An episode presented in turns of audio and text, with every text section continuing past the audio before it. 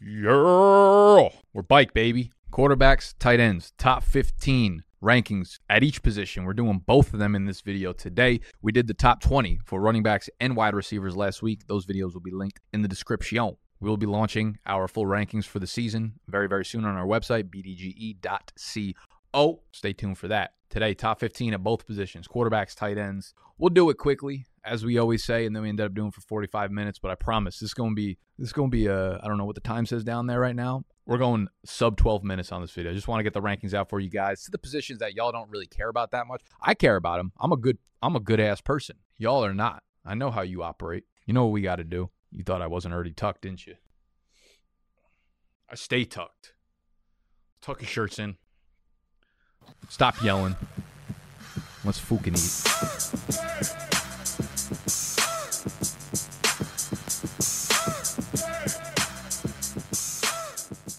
All right. All right, all right, all right. Let's start with the quarterback one this year. No surprise here. Josh Allen does everything, has everything the weapons, the ground game, the legs, the arm, the height, the dashing good looks. What else do we need to say here? At number two, we have Justin Herbert over Patrick Mahomes coming off of a massive season. And I think it could have been bigger, honestly. But I love the way that this offense played. They played with urgency. They have fantastic weapons there for Justin Herbert at his disposal. A very much improved offensive line. They got pace. They go for it on every fucking fourth down. Imagine if they actually converted a few fourth downs this year. Imagine what his stats would be like if they actually converted some of those fourth downs. It's going to happen eventually because analytics. All right, Herbert here in for another massive year. He's, you know, entering his prime. Super, super young. Uh, so no argument here with Herbert. Mahomes, I have three, just because like I, I just don't think you can drop him out of your top three. If we had another like Allen Herbert type player, maybe I'd throw him in there with them. But Mahomes will be number three. He loses Tyreek Hill, so that's obviously a uh, little bit of a downgrade for him in the passing game. I just feel like he's good enough to the point where he will make whatever work with Juju or Sky Moore, and somehow he'll even make Mecole Hardman good. You know how good you got to be as a quarterback to make Mecole Hardman a fantasy viable player. I think Mahomes might might fuck around and do that this year. So he's three.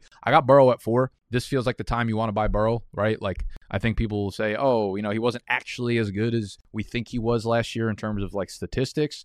But you know, you want to ride that upward trajectory, right? And they've again an improved offensive line, adding La'el Collins, adding Alex Cappas. They they added a bunch of pieces to that old line, and of course he's got arguably the best wide receiver weapon combo duo trio in the NFL right now. He's also not coming off the ACL tear this year. So I think they let it rip this year in Cincinnati, go a little bit more pass heavy, and we could see those numbers skyrocket for Joe Burrow. He's at four. Kyler at five. People are hesitant on Kyler. I'm fine with it. Again, I talked about this in a video last week. If you go look at his like metrics on an individual basis, go to playerprofiler.com, look at Kyler Murray. He was still awesome. And it's going to hurt not having D Hop for the first six games. But uh, I listened to a good injury podcast yesterday, and we're not worried about D Hop's long term play. Um, he had surgery at the end of last year on something that's minor, and he'll be fully recovered for it. So I think when D Hop gets back on the field, we'll see like the Kyler Murray we've gotten accustomed to seeing in that Arizona offense. So Kyler at five, Jalen Hurts at six. Uh, I mean, he was awesome last year. He'll be awesome again this year. And now you add AJ Brown. So we love Jalen Hurts. Tom Brady right behind him at seven feels a little bit criminal, but like I don't know. We might we might be without Chris Godwin, or at least without you know who we think Chris Godwin is for the first like half of the season. Uh, Antonio Brown's obviously gone, so Gronk, uh, Gronk's probably coming back. I don't know like when he's going to get on the field, and maybe that doesn't matter, or maybe he's just getting fucking old and he's not as good as he was anymore. You know, so it's like I feel like there's a few moving parts where we might see this team go a little bit more run heavy in 2022 and not throw the ball 78 times a game. So I mean, I'm happy to have Brady's my QB one. Don't get me wrong; he'll probably throw 40 touchdowns again this year. I could see a, a world where they just kind of peel back on the passing attempts this year, and just it doesn't make Tom Brady have those weekly ceiling games of like Jalen Hurts or Kyler Murray, guys who get it done on the ground. Right after him, I have Russ in Denver, teaming up with Courtland Sutton, Jerry Jeudy, Albert O, Tim Patrick, KJ Hamler, this run game. Love Russ. Love Russ in Denver. I think well, Russ is definitely bike in Denver, man. Uh, then we have Lamar Jackson at number nine. This is going to be a Baltimore team that was completely different from last year. Losing Hollywood's going to hurt, but they didn't want to go pass heavy. They they were forced to with all the running backs that got hurt. I think they get back to their roots. I think they're ground pound and that makes Lamar Jackson even more dangerous because you don't know where the ball's going in the backfield. So I'm in on Lamar at number nine. He's obviously taking a step back from where he was the number one overall fantasy quarterback a few years ago. Um, but like, you know, you're not to have a problem with him at QB9 as a quarterback one for your team. Stafford in LA, great first year. Going to be even better second year. Cooper Kupp, Allen Robinson. It's a good team. Good fucking team, good offense, high pace. You know, he's just like that typical QB1 that, you know, probably can't contend for overall Q- quarterback one, but he is fine to be your your QB one if you get him you know, a little bit later, single quarterback league. You're happy you took him, set it, forget it. Dak Prescott at number 11. Now, this team has been so pass heavy, seen it has been such a fast paced offense, but I'm interested to see what they do this year. I think they continue to go down that route, and like that's the theme of their offense for the most part.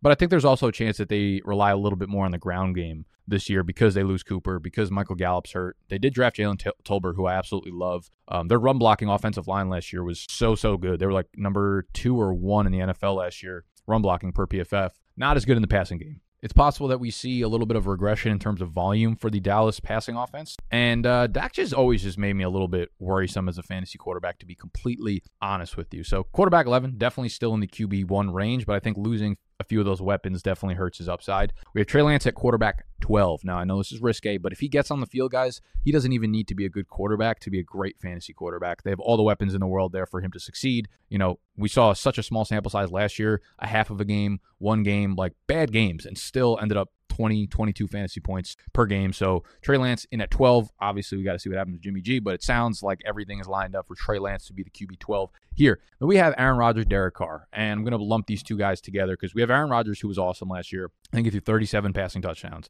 We have Derek Carr, who threw for 4,800 passing yards, but only 23 passing touchdowns. I've said this in a few of my videos. We shouldn't be surprised whatsoever now that Davante Adams swaps from Green Bay over to Las Vegas if those touchdown numbers converge. You take seven from Rodgers, you add that seven to Derek Carr's, and they're both at 30. I would be surprised if Derek Carr wasn't above 30. He should probably be at 32, 33, 34. He's got Josh McDaniels now over as the um, as the head of that offense in Las Vegas. So they're probably going to be very pass heavy. And that that trio of, you know, Waller and Davante Adams and Hunter, Ren- Hunter Renfrow is pretty fucking sexy over there. Um, so I have Rodgers at 13. I have Carr at 14. I really, you know, I, I think Green Bay is going to go so much more run heavy than they've been in the previous years. AJ Dillon, Aaron Jones going to get so much work. Here's the problem, dude. If Christian Watson turns out to be a bust, that Green Bay offense, the passing offense, is going to fucking implode. I wouldn't be surprised if we saw like a handful, four, five, six games of Aaron Rodgers throwing for like 180 yards and one touchdown or something like that. So you have a lot banking on one weapon who's a rookie that hasn't really proven much, and that scares me. So I might even take Derek Carr over Aaron Rodgers.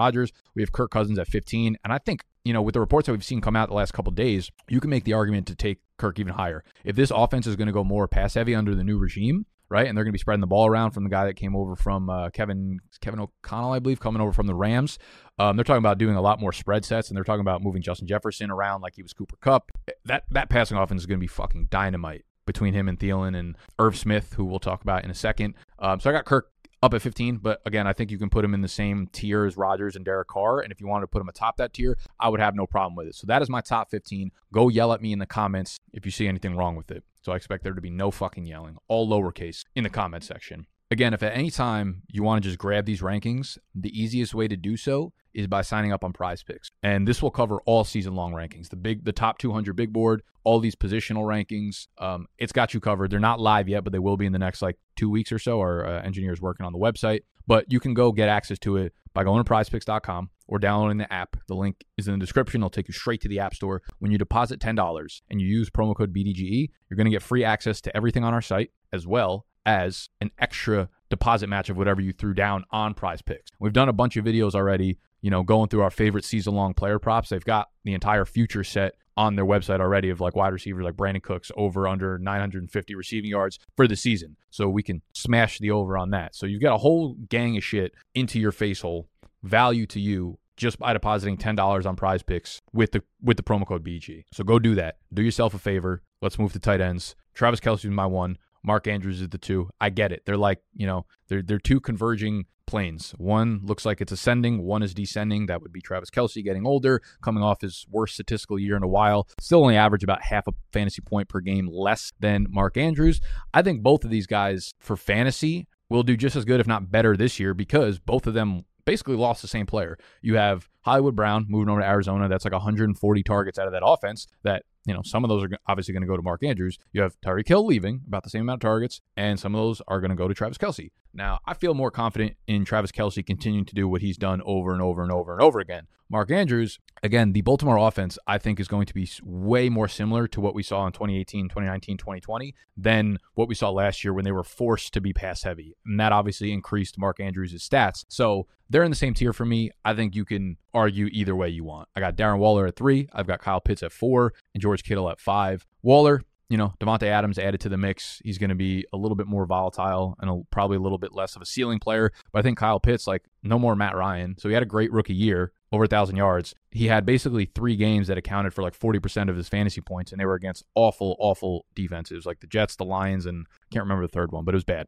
And you know he'll he'll continue to get way, way, way better, obviously, and get more consistent. But hard to do that when you have Marcus Mariota throwing the ball. So I could see us being a bad team and still trying to run the ball at a way too high of a rate. So statistically, I could see Kyle Pitts' efficiency going way up, but like I don't see a lot of room to grow with the volume per se. Um, so I have Pitts at four. I'm not overly excited about it. Kittle again, not overly excited about with Trey Lance taking over. Run heavy offense, got a lot of weapons there. Missed a lot of time with injuries as well. So that that tier I'm not too too confident in. I'm probably fading it for the next tier of guys where I have Goedert at six, Dalton Schultz at seven, Hockenson at eight, Ertz at nine, Dawson Knox at 10. I almost feel like the next 10 fucking guys are in a tier together. I'll just we'll just kind of run through all of them together. We have Goedert, Schultz, Hockenson, Ertz, Knox, Pat Freiermuth, Mike Gesicki, Albert O, Hunter Henry, Irv Smith. Now we have Irv Smith at number 15. And I don't know why I just jumped all the way down to 15, but I kind of want to talk about him because they don't have a third player in that offense. Like they not a third pass catcher over the middle. And if they are going to be operating at more of a spread offense, and they're going to be passing the ball at a much higher rate, they don't want to overutilize Dalvin Cook like they have with the old regime.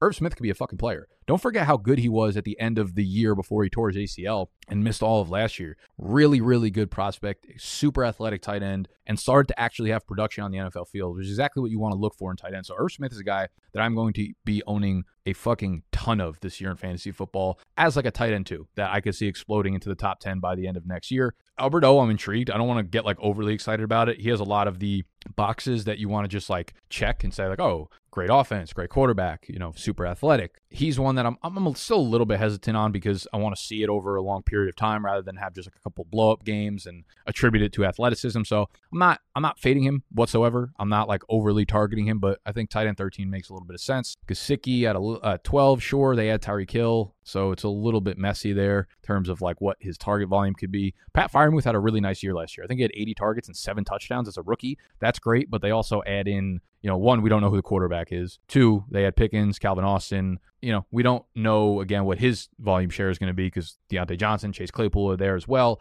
So you kind of have to ask the question, what actually is his ceiling? And if you're going to be drafting guys in that like second tier, third tier, fourth tier range or whatever, you usually want to draft guys that have a little bit more ceiling, right? It's like all those guys are going to be finishing within half a point of each other in terms of points per game. So why not go for the guy that has the upside to score 12 touchdowns or has the upside to catch 90 balls or something like that. Hard to say that Pat Freiermuth actually has that. They were also a team that had like an insanely high pass rate last year. They they attempted the single most pass attempts per game last year, or had the highest pass rate. I forget which one, one of the two. Something crazy. Hard to say they do that again with a rookie or Mitch Trubisky at the quarterback position. Uh, Knox. I was super high on Knox, and then people kept making the comparison of Robert Tonyan, and then it just kept giving me like flashbacks and anxiety in my chest because I was so high on Robert Tonyan. I don't know what to think. I really don't. I could sit here with honesty and be like, I love Dawson Knox. He's super athletic. He just scored a fuckload of touchdowns. He's tied to Josh Allen. But it feels like I'm actually repeating everything that I just said with Robert Tonyan last offseason. And uh, it breaks my fucking heart. So let's let you guys decide what you want to do at Knox. Zach Ertz, I had a tweet a couple weeks ago about what Zach Ertz did once he once he landed in Arizona. And if you look at his targets, his receptions, his receiving yards, and you take the 10 games he was in Arizona and you pace them out to 16 games, the only two tight ends that were above him statistically were Kelce and Andrews. Like he was awesome in Arizona last year. They draft Trey McBride, which uh, may or may not really hurt him. He's a rookie. Uh, DeAndre Hopkins out for six games, so I think that helps to supplement it a little bit. I think Ertz is going to be one of the most underrated tight ends in fantasy football this year. Hockenson, I don't know if we have a ceiling there with Hockenson. He was uh, he hasn't been great. He has he's okay. He's someone that I'm like comfortable using as my tight end one, but not overly excited about him. I might be able to move Ertz over Hockenson a little bit. We're just talking this out. We're just being friends here, right? This is a safe space where we can look at our rankings and we could be objective and we could say this or that. And then as you could see me getting excited about certain players and then not excited about other players, maybe we adjust the ranks, okay? Dalton Schultz is a guy that I'm very excited about with, again, Amari Cooper, Michael Gallup, possibly, you know, missing that time.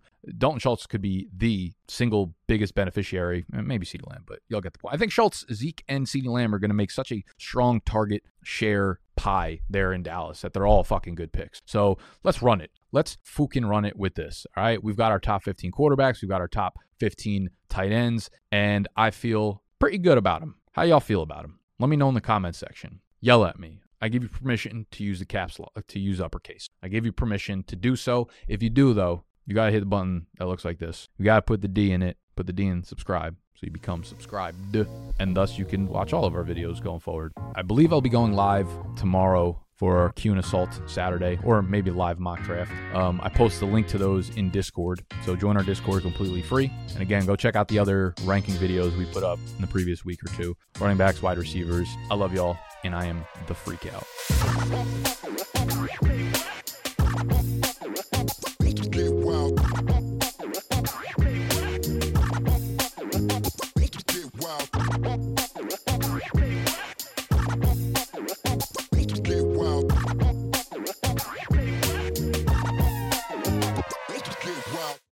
When you need mealtime inspiration, it's worth shopping Kroger, where you'll find over 30,000 mouthwatering choices that excite your inner foodie. And no matter what tasty choice you make, you'll enjoy our everyday low prices, plus extra ways to save, like digital coupons worth over $600 each week. You can also save up to $1 off per gallon at the pump with fuel points. More savings and more inspiring flavors make shopping Kroger worth it every time. Kroger, fresh for everyone. Fuel restrictions apply.